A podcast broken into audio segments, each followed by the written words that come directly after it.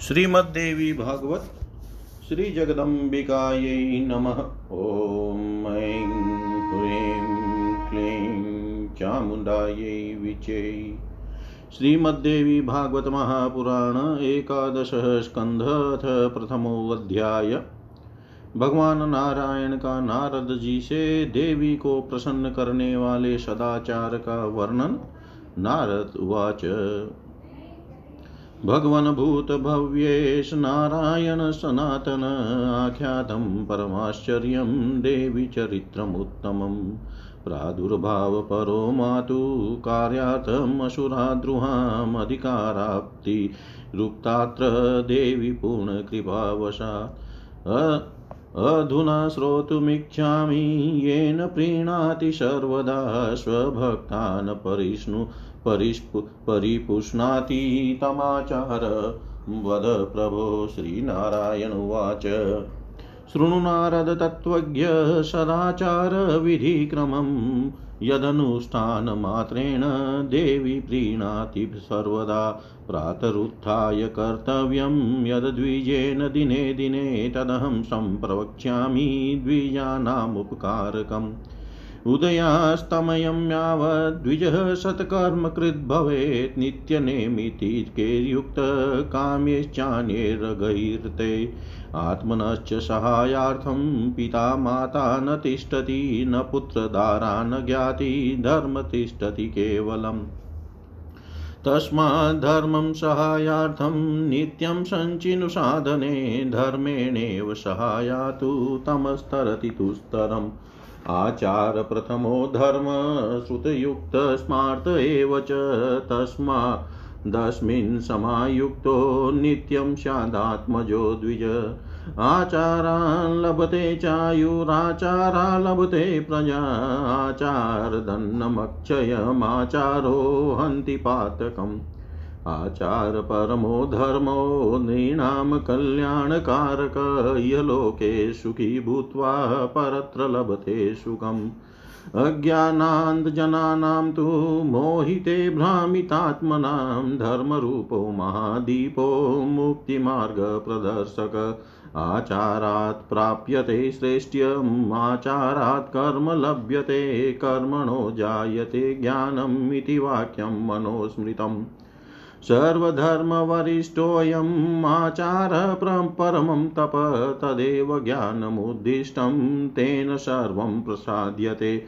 यस्त्वाचारविहीनोऽत्र वर्तते द्विजसत्तम, स शूद्रवद बहिष्कार्यो यथा शूद्रस्तथैव च।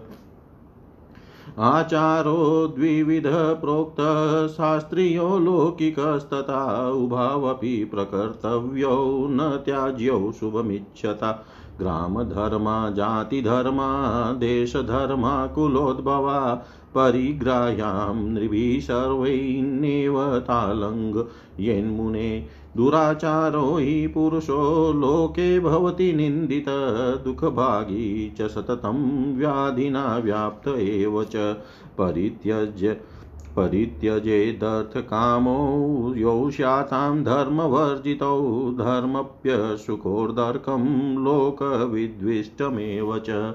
नारदुवाच बहुत्वादिह शास्त्राणां निश्चय स्यात् कथं मुने कियत् प्रमाणं तद्ब्रूहि धर्ममार्गविनिर्णये। श्रीनारायण उवाच श्रुतिस्मृति उभे नेत्रे पुराणं हृदयं स्मृतम्, एतत्त्रयोक्तम् एव स्याद्धर्मो नान्यत्र कुत्रचित्। विरोधो यत्र तु भवेत्त्रयाणां च परस्परं, श्रुतिस्तत्रं प्रमाणं स्याद्द्वयोद्वैदै स्मृतिवरा, श्रुति, श्रुतिद्वे, श्रुतिद्वेद्यं, श्रुतिवेदं भवेद्यत्र, तत्र धर्मावुभो स्मृतो स्मृतिद्वेदं तु यत्र स्यात् विषयकल्प्यतां पृथक्। पुराणेषु क्वचि एव तन्त्रदृष्टं यथा तथं धर्मवदन्ति तं धर्मं गृह्णीयान् कथञ्चन वेदाविरोधि चेत्तन्त्रं तत्प्रमाणं न संशय, प्रत्यक्षश्रुतिरुद्धं यतत्प्रमाणं भवेन च। सर्वथा वेद एवाशो धर्ममार्गप्रमाणक तेनाविरोधं यत् किञ्चित् तत्प्रमाणं न चान्यता।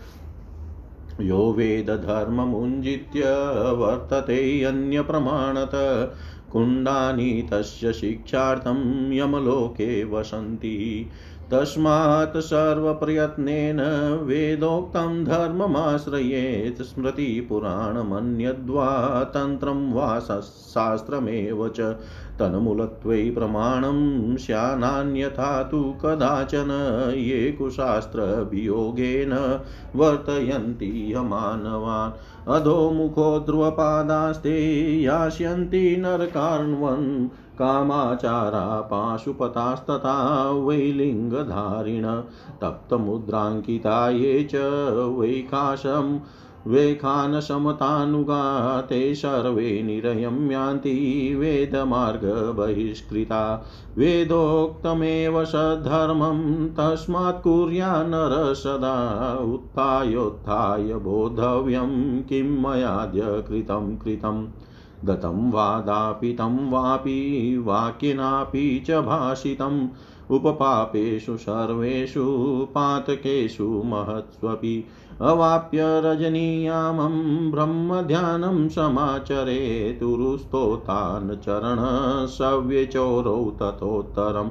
उतानं किञ्चिदुत्थानं मुखं वष्टभ्य चोरसा निमीलिताक्ष सत्त्वस्तो दन्ते दत्तान् संस्पृशेत्। तालुस्ताचलजीव्यश्च संवृतास्य सुनिश्चल सनिरुद्धेन्द्रियग्रामो नातिनिम्नस्थितासन द्विगुणम् द्विगुणं त्रिगुणं वापि प्राणायाममुपक्रमे ततो ध्येयस्थितो योषो हृदये दीपवत् प्रभु।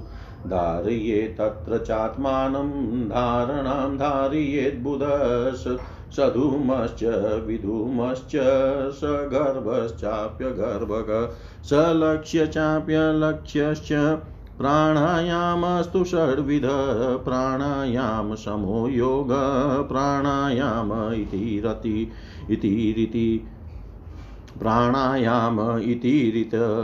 प्राणायामिति प्रोक्तो रेच पूरककुम्भकै वर्णत्रयात्मका इम्येते। रेच पूरककुम्भका स एव प्रणवः प्रोक्त प्राणायामाश्च तन्मय। ईडया वायुमारोप्य पूरयित्वोदरे स्थितम्। शनैः षोडशमात्राभिरन्यया तं विरेचयेतेवं सधूमप्राणानां यामकथितो मुने। आधारे लिङ्गनाभिप्रकटीहृदय तालुमूले ललाटे द्वै पत्रै षोडशारै द्विदश दश दलद्वादशार्धे चतुष्के वाशान्ते बालमध्ये डफकटसहिते कण्ठदेशेश्वराणां हञ्चत्तत्वार्थयुक्तं सकलदलगतं वर्णरूपं नमामि। अरुणकमलसंस्था तद्रजपुञ्जवर्णा हरनियमितचिह्ना पद्मतन्तुस्वरूपा रविहुतवः वहरान् कानायकास्यस्तनाडया सकृदपि यदीचिते संवसेत् स्यात् स मुक्त स्थितिसेव गतिर्यात्रा मतिश्चिन्ता स्तुतिर्वच अहं सर्वदेवात्मको देव स्तुतिः सर्वं त्वदर्चनम् अहं देवी न चान्योऽस्मि, ब्रह्मैवाहं न शोक्भाक् सचिदानन्दरूपोऽहं स्वात्मानमिति चिन्तये। प्रकाशमाना प्रथमे प्रयाणे, प्रतिप्रयाणे अप्यमृतायमानाम् अन्तपदव्यामनुसञ्चरन्तीम् आनन्दरूपामबलां प्रपद्ये। ततो निजब्रह्मरन्ध्रै ध्यायेतम् गुरुमीश्वरम् उपचारैर्मानसेश्च पूजयेतु यथाविधि। स्तुति, स्तुवितानेन मन्त्रेण साधको नियतात्मवान्। गुरुर्ब्रह्मा गुरुर्विष्णु, गुरुर्देवो महेश्वर। गुरुरेव परं ब्रह्म, तस्मै श्रीगुरुवे नमः। गुरुरेव परं ब्रह्म, तस्मै श्रीगुरुवे नमः। नारद बोले, हे भगवान, हे भूत भव्येश, हे नारायण, हे सनातन, आपने भगवती के परम विस्मय कारक एवं श्रेष्ठ चरित्र का वर्णन किया। साथ ही आपके द्वारा सुरद्रोही देवताओं का कार्य सिद्ध करने के निमित्त माता भगवती के उत्तम प्राकट्य तथा देवी की पूर्ण कृपा से उनकी अधिकार प्राप्ति का वर्णन भी किया गया। हे प्रभु, अब मैं उस आचरण के विषय में सुनना चाहता हूँ, जिससे भगवती अपने भक्तों पर सदा प्रसन्न होती है तथा उनका पालन पोषण करती है, उसे बताइए। श्री नारायण बोले, हे तत्वों के ज्ञाता नारद, जिस सदाचार के अनुष्ठान से देवी सर्वदा प्रसन्न रहती है, उसकी विधि के विषय में अब आप क्रम से सुनिए। प्रातः काल उठकर द्विज को प्रतिदिन जिस आचार का पालन करना चाहिए, अब मैं द्विजों का उपकार करने वाले उस आचार का भली भांति वर्णन करूँगा। द्विज को सूर्योदय से लेकर सूर्यास्त पर्यंत नित्य नैमितिक तथा अनिंद्य काम्य कर्मों से युक्त होकर सत्कर्मों में संलग्न रहना चाहिए। पिता माता पुत्र, पत्नी तथा बंधु बांधव कोई भी परलोक में आत्मा के सहायतार्थ उपस्थित नहीं रहते, केवल धर्म ही उपस्थित होता है। अतः आत्म कल्याण के लिए समस्त साधनों से धर्म का नित्य संचय करना चाहिए। धर्म के ही सहाय से मनुष्य दुस्तर अंधकार को पार कर लेता है। आचार ही प्रथम मुख्य धर्म है। ऐसा श्रुतियों तथा स्मृतियों में कहा गया है, अतएव द्विज को चाहिए कि वह अपने कल्याण के लिए इस सदाचार के पालन में नित्य संलग्न रहे। मनुष्य आचार से आयु प्राप्त करता है, आचार से संतानें प्राप्त करता है, तथा आचार से अक्षय अन्न प्राप्त करता है, यह आचार पाप को नष्ट कर देता है। आचार मनुष्यों का परम धर्म है, तथा उनके लिए कल्याणप्रद है। सदाचारी व्यक्ति इस लोक में सुखी रहकर परलोक में भी सुख प्राप्त करता है। मोह से भ्रमित चित वाले तथा अज्ञानांधकार में भटकने वाले लोगों के लिए यह आचार धर्म रूपी महान दीपक बनकर उन्हें मुक्ति का मार्ग दिखाता है। आचार से श्रेष्ठता प्राप्त होती है, आचार से ही सत्कर्मों में प्रवृत्ति होती है और सत्कर्म से ज्ञान उत्पन्न होता है। मनु का यह प्रसिद्ध वचन है। यह आचार सभी धर्मों से श्रेष्ठ तथा परम तप है। उसी को ज्ञान भी कहा गया है, उसी से सब कुछ सिद्ध कर लिया जाता है। द्विज द्विज श्रेष्ठ होकर भी जो इस लोक में आचार से रहित है, वह शूद्र की भांति बहिष्कार के योग्य है, क्योंकि जैसा शूद्र है, वैसा ही वह भी है। आचार शास्त्रीय तथा लौकिक भेद से दो प्रकार का कहा गया है। अपना कल्याण चाहने वाले को इन दोनों ही आचारों का सम्यक पालन करना चाहिए और उनसे कभी भी विरत नहीं होना चाहिए। हे मुने, सभी मनुष्यों को ग्राम, धर्म, जाति, धर्म, देश, धर्म तथा कुल धर्मों का भली भांति पालन करना चाहिए। उनका कभी उल्लंघन नहीं करना चाहिए। दुराचारी पुरुष लोक में निंदित होता है, दुख प्राप्त करता है और रोग से सदा ग्रस्त रहता है। जो अर्थ तथा काम धर्म से रहित हो, उनका त्याग कर देना चाहिए। साथ ही लोक विरुद्ध धर्म को भी छोड़ देना चाहिए, क्योंकि वह परिणाम में दुखदायी होता है। नारद जी बोले, हे मुने, जगत में तो शास्त्रों का बाहुल्य है। ऐसी स्थिति में कुछ भी कैसे निश्चित किया जाए? धर्म का मार्ग निर्णय करने वाले कितने प्रमाण हैं, यह मुझे बताइए। श्री नारायण बोले, हे नारद, श्रुति तथा स्मृति दोनों नेत्र है तथा पुराण को हृदय कहा गया है। इन तीनों में जो भी कहा गया है, वही धर्म है। इसकी, इसके अतिरिक्त कहीं भी नहीं। इन तीनों में जहाँ परस्पर विरोध हो, वहाँ श्रुति को प्रमाण मानना चाहिए। इसी प्रकार स्मृति तथा पुराण में विरोध होने पर स्मृति ही श्रेष्ठ है।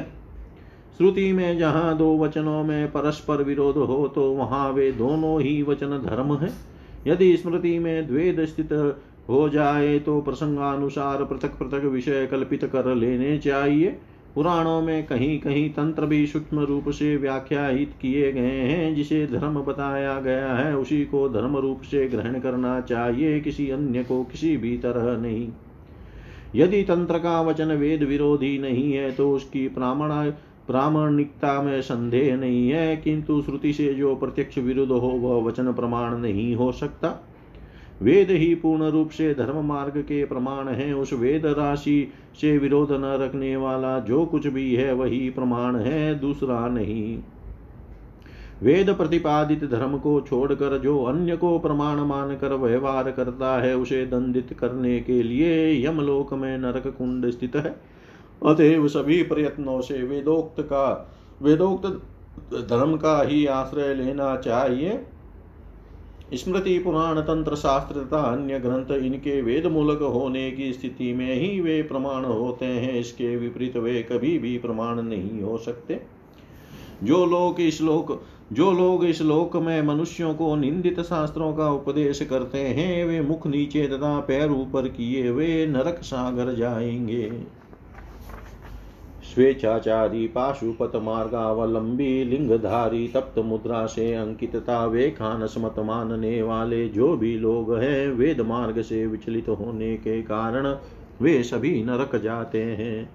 अतएव मनुष्य को सदा वेदोक्त सधर्म का ही पालन करना चाहिए, उसे सावधान होकर बार बार विचार करना चाहिए कि आज मैंने कौन कौन सा कार्य किया, क्या दिया, क्या दिलाया अथवा वाणी से कैसा संभाषण किया। यह भी सोचना चाहिए कि अत्यंत दारुण सभी पातकों तथा उपपातकों में कहीं मेरी प्रवृत्ति तो नहीं हो गई। रात्रि के चौथे प्रहर में उठकर ब्रह्म ध्यान करना चाहिए। जंगाओं पर पैर को ऊपर की ओर करके पद्मासन में बैठे बाई जंगा पर दाहिना पैर उतान करके रखना चाहिए। अनुठुड्डी को वक्ष स्थल से लगाकर नेत्रों को बंद करके सहज भाव में स्थित होकर बैठना चाहिए। दांतों का दांतों से स्पर्श नहीं करना चाहिए। जीव्या को तालु के समीप अचल में स्थित रखे, मुँह बंद किए रहे, शांत चित रहे, इंद्रिय समूहों पर नियंत्रण रखे, तथा बहुत नीचे आसन पर स्थित न हो। दो बार अथवा तीन बार प्राणायाम करना चाहिए। तत्पश्चात दीपक स्वरूप जो प्रभु हृदय में अवस्थित है, उनका ध्यान करना चाहिए। इस प्रकार विद्वान व्यक्ति को अपने हृदय में परमात्मा के विराजमान रहने की धारणा करनी चाहिए। सधुम श्वास सहित, विधुम श्वास रहित, सगर्भ मंत्र जप सहित, अगर्भ मंत्र रहित, सलक्ष्य इष्ट देव के ध्यान सहित और अलक्ष्य ध्यान रहित। यह छह प्रकार का प्राणायाम होता है। प्राणायाम में वायु का नियमन किया जाता है, अतएव इस प्राणायाम को ही योग कहा गया है। यह प्राणायाम भी रेचक पूरक तथा कुंभक भेदों वाला कया, कहा गया है। रेचक पूरक तथा कुंभक संयक प्राणायाम वर्णत्रयात्मक है। इसी को प्रणव कहा गया है। उस प्रणव में तन्मय हो जाना ही प्राणायाम है। ईड़ा नाड़ी से वायु को ऊपर खींचकर उदर में पूर्ण रूप से स्थित कर लेने के अनंतर पुनः दूसरी पिंगला नाड़ी से धीरे धीरे सोलह मात्रा में उस वायु को निकालना चाहिए। हे मुने इस प्रकार यह सधुम प्राणायाम कहा गया है। मूलाधार लिंग, नाभि हृदय, कंठ तथा ललाट भ्रू मध्य में क्रमशः चतुर्दल, षडदल दस दल द्वादश दल, षोडश दल तथा द्विदल कमल विद्यमान है। मूलाधार चक्र में वंग सं सं सम वर्णो स्वादिष्टान चक्र में भम भम मम यम रम लम वर्णो मणिपुर चक्र में डम ढम नम तम खम दम धम नम पम फण, वर्णो अनाहत चक्र में कम खम गम घम ढम चम छम झम झम नम टम ठम वर्णो विशुद्धाख्य चक्र कंठ देश में सभी सोलह स्वरों तथा आज्ञा चक्र में क्षम वर्णों वाले द्विदल पद में विराजमान तत्वार्थ युक्त उन ब्रह्म स्वरूप सभी वर्णों को मैं प्रणाम करता हूँ। जिसके चित्त में एक बार भी अरुण कमलासना, पद्मराग के पुंज के समान वर्ण वाली शिवलिंग से अंकित कमल तंतु के समान सूक्ष्म स्वरूप वाली सूर्य अग्नि चंद्र रूपी नेत्रों से आलोकित मुखमंडल और उन्नत से सुशोभित जगदम्बा का निवास हो जाता है, वही मुक्त है। वे भगवती ही स्थिति है, वे ही गति है, वे ही यात्रा है, वे ही मति है, वे ही चिंता है, वे ही स्तुति है और वे ही वाणी है। मैं सर्वात्मा देवता हूँ और मेरे द्वारा की गई स्तुति ही आपकी समस्त अर्चना है। मैं स्वयं देवी रूप हूँ, इसके अतिरिक्त अन्य कुछ नहीं। मैं ही ब्रह्म हूँ, मुझमें शोक व्याप्त नहीं हो सकता और मैं सचिदानंद स्वरूप हूँ। ऐसा अपने को समझना चाहिए। प्रथम प्रयाण के समय अर्थात मूलाधार से ब्रह्मरंध्र की ओर जाते समय विद्युत सदृश प्रकाशमान प्रति प्रयाण में अमृत सदृश प्रतीति वाली तथा अंतिम प्रयाण में सुषुमना नाड़ी में संचरित होने वाली आनंद स्वरूप भगवती कुंडलिनी की मैं शरण ग्रहण करता हूँ। तत्पश्चात अपने ब्रह्मरंध्र में ईश्वर रूप उन गुरु का ध्यान करना चाहिए और मानसिक उपचारों से विधि पूर्वक उनकी पूजा करनी चाहिए। पुनः साधक को संयत चित होकर इस मंत्र से गुरु की प्रार्थना करनी चाहिए। गुरु ब्रह्मा गुरु विष्णु गुरुर्देवो महेश्वर। गुरुरेव परम ब्रह्म तस्मै श्री गुरुवे नमः। गुरु ही ब्रह्मा है, गुरु ही विष्णु है, गुरु ही देवता है, गुरु ही महेश्वर शिव है। और गुरु ही पर ब्रह्म है। इन उन श्री गुरु को नमस्कार है। इति श्रीमद्देवी भागवते महापुराणे अष्टादशसाहस्रयां संहितायाम् एकादशस्कन्धे प्रातश्चिन्तनं नाम प्रथमोऽध्याय सर्वं श्रीशां सदाशिवार्पणम् अस्तु। ॐ विष्णवे नमः, ॐ विष्णवे नमः, ॐ विष्णवे नमः। श्रीमद्देवी भागवत एकादश स्कंध द्वितीयोऽध्याय शोचाचार का वर्णन श्रीनारायण उवाच। आचारहीनं न पुनन्ति वेदा यदप्यधिदास षडभिरङ्गै छन्दास्यनं मृत्युकाले त्यजन्ति नीडं शकुन्ता इव जातपक्षा। भ्रामे मुहूर्ते चोताय तत्सर्वं सम्यगाचरेत् रात्रेरन्ति मया मे तु वेदाभ्यासं चरेद्बुध किञ्चित् कालं ततः कुर्यादिष्टदेवानुचिन्तनं योगी तु पूर्वमार्गेण ब्रह्मध्यानं समाचरेत्। जीवब्रह्मेक्यता येन जायते तु निरन्तरं जीवमु, जीवनमुक्तश्च भवति तत्क्षणादेव नारद पञ्च पञ्च उषकालः, सप्त पञ्चारुणोदय। अष्टपञ्च भवेत् प्रातः शेषसूर्योदयः स्मृतः। प्रातरुत्थ्याय कुर्याद्वीणमूत्रं द्विजशतं नैरत्यामीषु विक्षेप मतीत्याभ्यधिकं विण्मूत्रेऽपि च कर्णस्थ आश्रमे प्रथमे द्विज निवितं पृष्ठतः कुर्याद्वानवप्रस्थगृहस्थयो कृत्वा यज्ञोपवितं तु पृष्ठतः कण्ठलम्बितं विण्मूत्रं तु गृही कुर्यात् कर्णस्थं प्रथमाश्रमी अन्तर्धाय तृणीर्भूमि शिरप्रावर्त्य पाशसा वाचं नियम्य यत्नेन स्टीवनश्वासवर्जित न पाकृष्ट जले न चितायां, न पर्वते जीर्णदेवालये कुर्यान् वल्मीकेन साद्वले, न ससत्त्वेषु गर्तेषु न गच्छन् पतिस्थितः, सन्ध्ययोरुर्भयोर्जप्ये, भोजने दन्तधावने पितृकार्ये च देवे च तथा मूत्रपुरीशयो उत्साहे मेथुने वापि तथा वै गुरुसन्निधौ। यागे दाने ब्रह्मयज्ञे द्विजो मौनं समाचरेत् देवता ऋषय सर्वे पिशाचोर्ग राक्षसा इतो गच्छन्तु भूतानि बहिर्भूमि करोम्यहमिति सम्प्रार्थ्य पश्चात् कुर्याच्चोचं यथाविधि वायवग्निविप्रमादित्यमापः पंश्यस्तथैव गान् कदाचन कुर्वित विनमुत्रस्य विसर्जनम्। उदन्मुखो दिवा कुर्याद्रात्रो चेदक्षिणामुख तथाच्छाद्य विणमूत्रं लोष्टपर्णतृणादिभिः। गृहीतलिङ्ग उत्थाय स गच्छेद्वारिसन्निधौ पात्रे जलं गृहीत्वा तु गच्छेदन्यत्र चेवहि। गृहीत्वा मृत्तिकां कुलाश्रिवेतां ब्राह्मणः शतं रक्तां पीतां तथा कृष्णां गृहिणीयोश्चान्यवर्णकः अथवा या यत्र देशे सेवग्रायां द्विजोतमे अन्तर्जलादेव गृहाद्वल्मीकानमुष्कोत्करात् कृतशोच वसिष्ठा च नगरायां पञ्चमृत्तिका। मूत्रा तु द्विगुणः शौचे मेथुने त्रिगुणं स्मृतम्। एकालिङ्गे करे तिस्र उभयो मृदद्वयं स्मृतं मूत्रशोचं समाख्यातं शोचे तद्द्विगुणं स्मृतम् विद विटशोचे लिङ्गदेशे तु प्रध्यानमृत्तिकाद्वयं पञ्चापाने दशे कस्मिन्नुभयो सप्तमृत्तिका।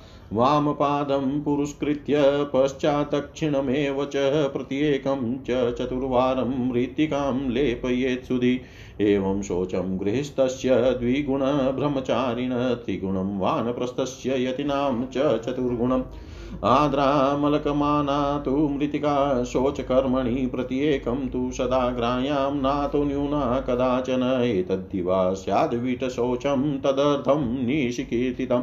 आतुरस्य तदर्थं तु मार्गस्थस्य तदर्धकम्। स्त्रीशूद्राणामशक्तानां बालानां शोचकर्मणि यक्षागन्धक्षयः स्यात् तथा कुर्यादसङ्ख्यकम् गन्धलेपक्षयो यावत्तावचोचं विधीयते सर्वेषामेव वर्णानामित्याय भगवान् मनु। वामहस्तेन शोचं तु कुर्याद्वै दक्षिणेन नाभेरधो वामहस्तो नामे रुद्रवतु दक्षिण। शोचकर्मणि विज्ञेयो नान्यता द्विजपुङ्गवे जलपात्रं न गृह्ण्याद्विणमूत्रोत्सर्जने बुध। गृह्णीयाद्यदि मोहेन प्रायश्चितं चरे ततः मोहाद्वाप्यत्वाला लस्यान् कुर्याचोच्मात्मन जलाहारस्त्रीरात्रः स्यात्ततो जापा च शुध्यति सोपपत्तिश्च सर्वशः। ज्ञात्वा शोचं प्रकर्तव्यमालस्यं नात्र धारयेत् पुरुषोत्सर्जने कुर्यात् गण्डुषान् द्वादशेवतु चतुरो मूत्रविक्षेपे नातो न्यूनान् कदाचन अधोमुखं नरं कृत्वा त्यजेतं वामतः शने आच्म्यः च ततः कुर्यान्दन्तधावन्मादरात् कण्टकी क्षीरवृतोतं द्वादशाङ्गुल्मव्रणम् कनिष्ठीकाग्रवत्स्थूलं पूर्वार्धे कृतकूर्चकं करञ्जोदुम्बरोच्युतः कदम्बो लौद्रचम्पको बदरीति नुम्राश्चेति प्रोक्ता दन्तप्रधावने। अनाध्याय व्युध्वंसे सोमो राजाय मागत मागमत् स मे मुखं प्रक्षाल्य तेजसा च भगेन च आयुर्बलं यशो वर्च प्रजा पशुवसूनि च ब्रह्मप्रज्ञां च मेधां च त्वन्नो देहि वनस्पते अभावे दन्तकाष्ठस्य प्रतिषिद्धदिनेषु च अपाम द्वादशगण्डूषैर्विदध्यादन्तधावनम् रवेर्दिने य कुरुते प्राणीदन्तस्य धावनं सविता भक्षितस्तेन स्वकुलं तेन घातितम् प्रतिपदषष्टिषु नवम्येकादशीरवो दन्तानां काष्ठसंयोगाधत्या सप्तमं कुलं कृत्वालं पादशोचं हि अमलमथ जलं त्रिः पिबेद विमर्जय तजन्याङ्गुष्ट्वत्या सजलमभिमृशे नासिकारन्ध्रयुग्ममम् अङ्गुष्ठानामिकाभ्यां नयनयुगयुतम् कर्णयुगं कनिष्ठाङ्गुष्ठाभ्यां नाभिदेशे हृदयमतः तले नाङ्गुलिभिः शिरांसि, नाङ्गुलिभिः शिरासि। श्री नारायण बोले, छहों अंगों सहित अधित किए गए वेद भी आचार विहीन व्यक्ति को पवित्र नहीं कर सकते। पढ़े गए छंद वेद ऐसे आचारहीन प्राणी को उसी भांति मृत्यु काल में छोड़ देते हैं। जैसे पंख निकल आने पर पक्षी अपना घोंसला त्याग देते हैं। विद्वान पुरुष को ब्रह्म मुहूर्त में उठकर आचार संबंधी सभी कर्मों को भली भांति संपादित करना चाहिए और रात के अंतिम प्रहर में वेदाभ्यास करना चाहिए। तत्पश्चात योगी पुरुष कुछ समय अपने इष्ट देव का चिंतन करे और पुनः पूर्वोक्त मार्ग से ब्रह्मा का ध्यान करे। हे नारद, ऐसा निरंतर करने से जब जीव तथा ब्रह्म में ऐक्य स्थापित हो जाता है, तब उसी क्षण वह जीवन मुक्त हो जाता है।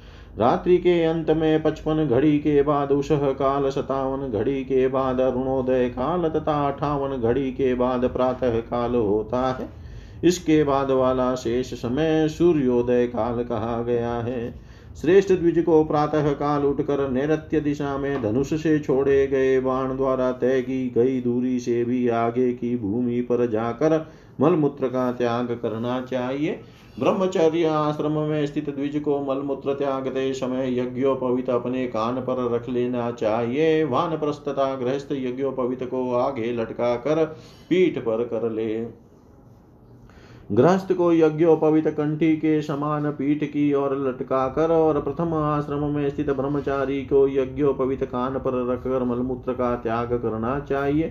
तृणों से भूमि को ढककर सिर को वस्त्र से आच्छादित करके मौन होकर के थूकने तथा श्वास क्रिया से रहित होकर मलमूत्र का त्याग करना चाहिए।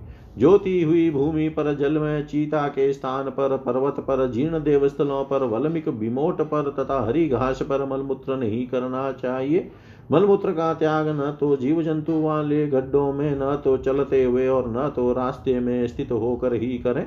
दोनों संध्याओं में जप काल में, भोजन के समय, दंत धावन करते समय, पितृ तथा देव कार्य संपन्न करते समय, मलमूत्र के उत्सर्ग के समय हर्षातिरेक की स्थिति में मैथुन करते समय, गुरु की सन्निधि में यज्ञ करते समय, दान देते समय तथा ब्रह्म यज्ञ स्वाध्याय के समय द्विज को मौन धारण किए रहना चाहिए। सोच से पूर्व ऐसा उच्चारण करना चाहिए, सभी देवता, ऋषि, पिशाच, नाग, राक्षस तथा भूत समुदाय यहाँ से चले जाए। क्योंकि मैं यहाँ मल त्याग करना चाहता हूँ, इस प्रकार प्रार्थना करके विधि पूर्वक सोच करना चाहिए। वायु, अग्नि, ब्राह्मण, सूर्य, जल तथा गौ को देखते हुए मलमूत्र का त्याग कभी नहीं करना चाहिए। दिन में उत्तर दिशा की ओर तथा रात में दक्षिण दिशा की ओर मुख करके मलमूत्र का त्याग करना चाहिए। तत्पश्चात मलमूत्र को मिट्टी के ढेलों, पुत्तों, तृण आदि से ढक करके पुनः उठकर जननेन्द्रिय पकड़े हुए जल के निकट जाना चाहिए। पात्र में जल लेकर वहाँ से दूसरे स्थान पर जाना चाहिए। शुद्धि के लिए जलाशय के तट से श्रेष्ठ ब्राह्मण को, श्वेत क्षत्रिय को, लाल वैश्य को, पीली तथा शुद्र को काली मिट्टी लेनी चाहिए अथवा जिस स्थान पर जो मिट्टी उपलब्ध हो जाए उत्तम द्विज को वही ले लेनी चाहिए। पानी के अंदर से, देवालय से, वल्मीक से तथा चूहे के बिल से गृहित तथा सोच से अवशिष्ट ये पाँच मिट्टियाँ ग्राह्यम नहीं है। मूत्र त्याग की अपेक्षा मल त्याग में दोगुनी तथा मैथुन के बाद तीन गुनी शुद्धि की कही गई है। मूत्र त्याग के पश्चात लिंग में एक बार बाएँ हाथ में तीन बार और पुनः दोनों हाथों में दो बार मिट्टी लगाना बताया गया है। इसे मूत्र सोच कहा गया है। मल सोच में यही क्रिया दोगुनी कही गई है। मल त्याग के पश्चात शुद्धि हेतु लिंग में दो बार गुदा में पाँच बार तथा दोनों हाथों में ग्यारह बार मिट्टी लगानी चाहिए। उत्तम बुद्धि वाले पुरुष को पहले अपने बाएँ पैर तथा बाद में दाहिने पैरों में इस प्रकार प्रत्येक में चार चार बार मिट्टी लगाकर शुद्धि करनी चाहिए। शुद्धि संबंधी यह नियम गृहस्थों के लिए है। ब्रह्मचारी को इससे दुगनी, वानप्रस्थ को तीन गुनी तथा सन्यासी को चार गुनी शुद्धि करने का विधान है। सोच कर्म में प्रत्येक बार आद्र आंवले के बराबर मिट्टी सदा लेनी चाहिए। इसमें कम कभी नहीं लेनी चाहिए। दिन में मल त्याग के बाद की शुद्धि का यही नियम है। रात्रि में इससे आधे रोगी के लिए, उससे आधे तथा मार्ग में स्थित व्यक्ति के लिए उससे भी आधे परिमाण में शुद्धि का विधान बताया गया है। स्त्रियों, शूद्रों अशक्त जनों तथा बालकों के लिए शोच कर्म में मिट्टी लगाने की कोई संख्या नहीं है। जितनी बार में दुर्गंध समाप्त हो जाए, उतनी बार मिट्टी लगानी चाहिए। जब तक दुर्गंधी मिट नहीं जाती, तब तक बार बार मिट्टी के अनुलेपन से शुद्धि कर्म करने का विधान है। यह नियम सभी वर्णों के लिए है, ऐसा भगवान मनु ने कहा है। शुद्धि कार्य दाहिने हाथ से न करके सदा बाएँ हाथ से ही करना चाहिए। नाभि से नीचे बाएँ हाथ तथा ऊपर इससे ऊपर दाहिने हाथ का प्रयोग करना चाहिए। सोच कर्म के संबंध में श्रेष्ठ द्विजों की यही नियम का ये, को यही नियम समझना चाहिए। इसके विपरीत नहीं, मलमूत्र का त्याग करते समय विद्वान को जल पात्र हाथ में नहीं लिए रहना चाहिए। यदि अज्ञानता वश लेता है तो बाद में प्रायश्चित करना चाहिए। मोह अथवा आलस्य वश यदि वह अपनी शुद्धि नहीं करता तो इसके प्रायश्चित स्वरूप तीन रात केवल जल के आहार पर रहना चाहिए। इसके बाद गायत्री जब से शुद्धि हो जाती है देश काल द्रव्य शक्ति तथा अपने साधनों पर भली भांति विचार करके शुद्धि कार्य करना चाहिए। इसमें आलस्य नहीं करना चाहिए।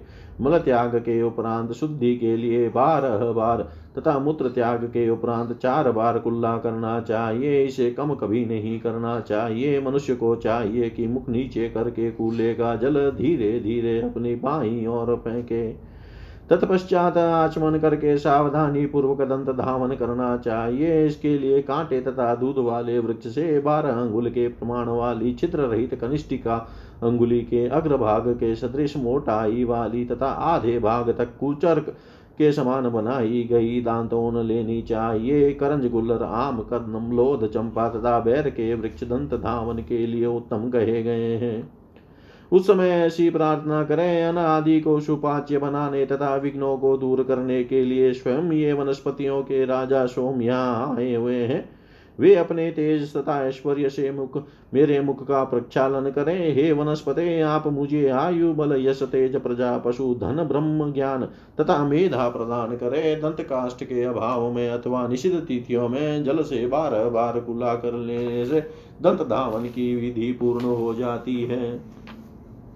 जो मनुष्य रविवार को दंत धावन करता है, उसने मानो सूर्य का ही भक्षण कर लिया, तथा अपने कुल का स्वयं विनाश कर लिया। साथ ही प्रतिपदा अमावस्या षष्ठी नवमी एकादशी तथा रविवार को काष्ट से दंतावधान करने से वह व्यक्ति अपनी सात पीढ़ियों को जला डालता है। पाद प्रक्षालन करके तीन बार शुद्ध जल से आचमन करके पश्चात दो बार मुख पहुँच लेना चाहिए। तदनंतर जल लेकर तदनी तथा अंगूठे से दोनों नासिका छिद्रों का अंगूठे तथा अनिमा अनामिका से दोनों नेत्रों तथा दोनों कानों का कनिष्ठा तथा अंगुष्ठे से नाभि स्थल का हाथ के तल के तल से हृदय का और सभी अंगुलियों से सिर का स्पर्श करना चाहिए। इति श्रीमद्देवी महा, देवी भागवते महापुराणे अष्टादशसाहस्रयां संहितायाम् एकादश स्कन्धे शोचविधिवर्णनं नाम द्वितीयोऽध्याय। सर्वं श्रीशां सदाशिवार्पणमस्तु। ॐ विष्णवे नमः ॐ विष्णवे नमः ॐ विष्णवे नमः।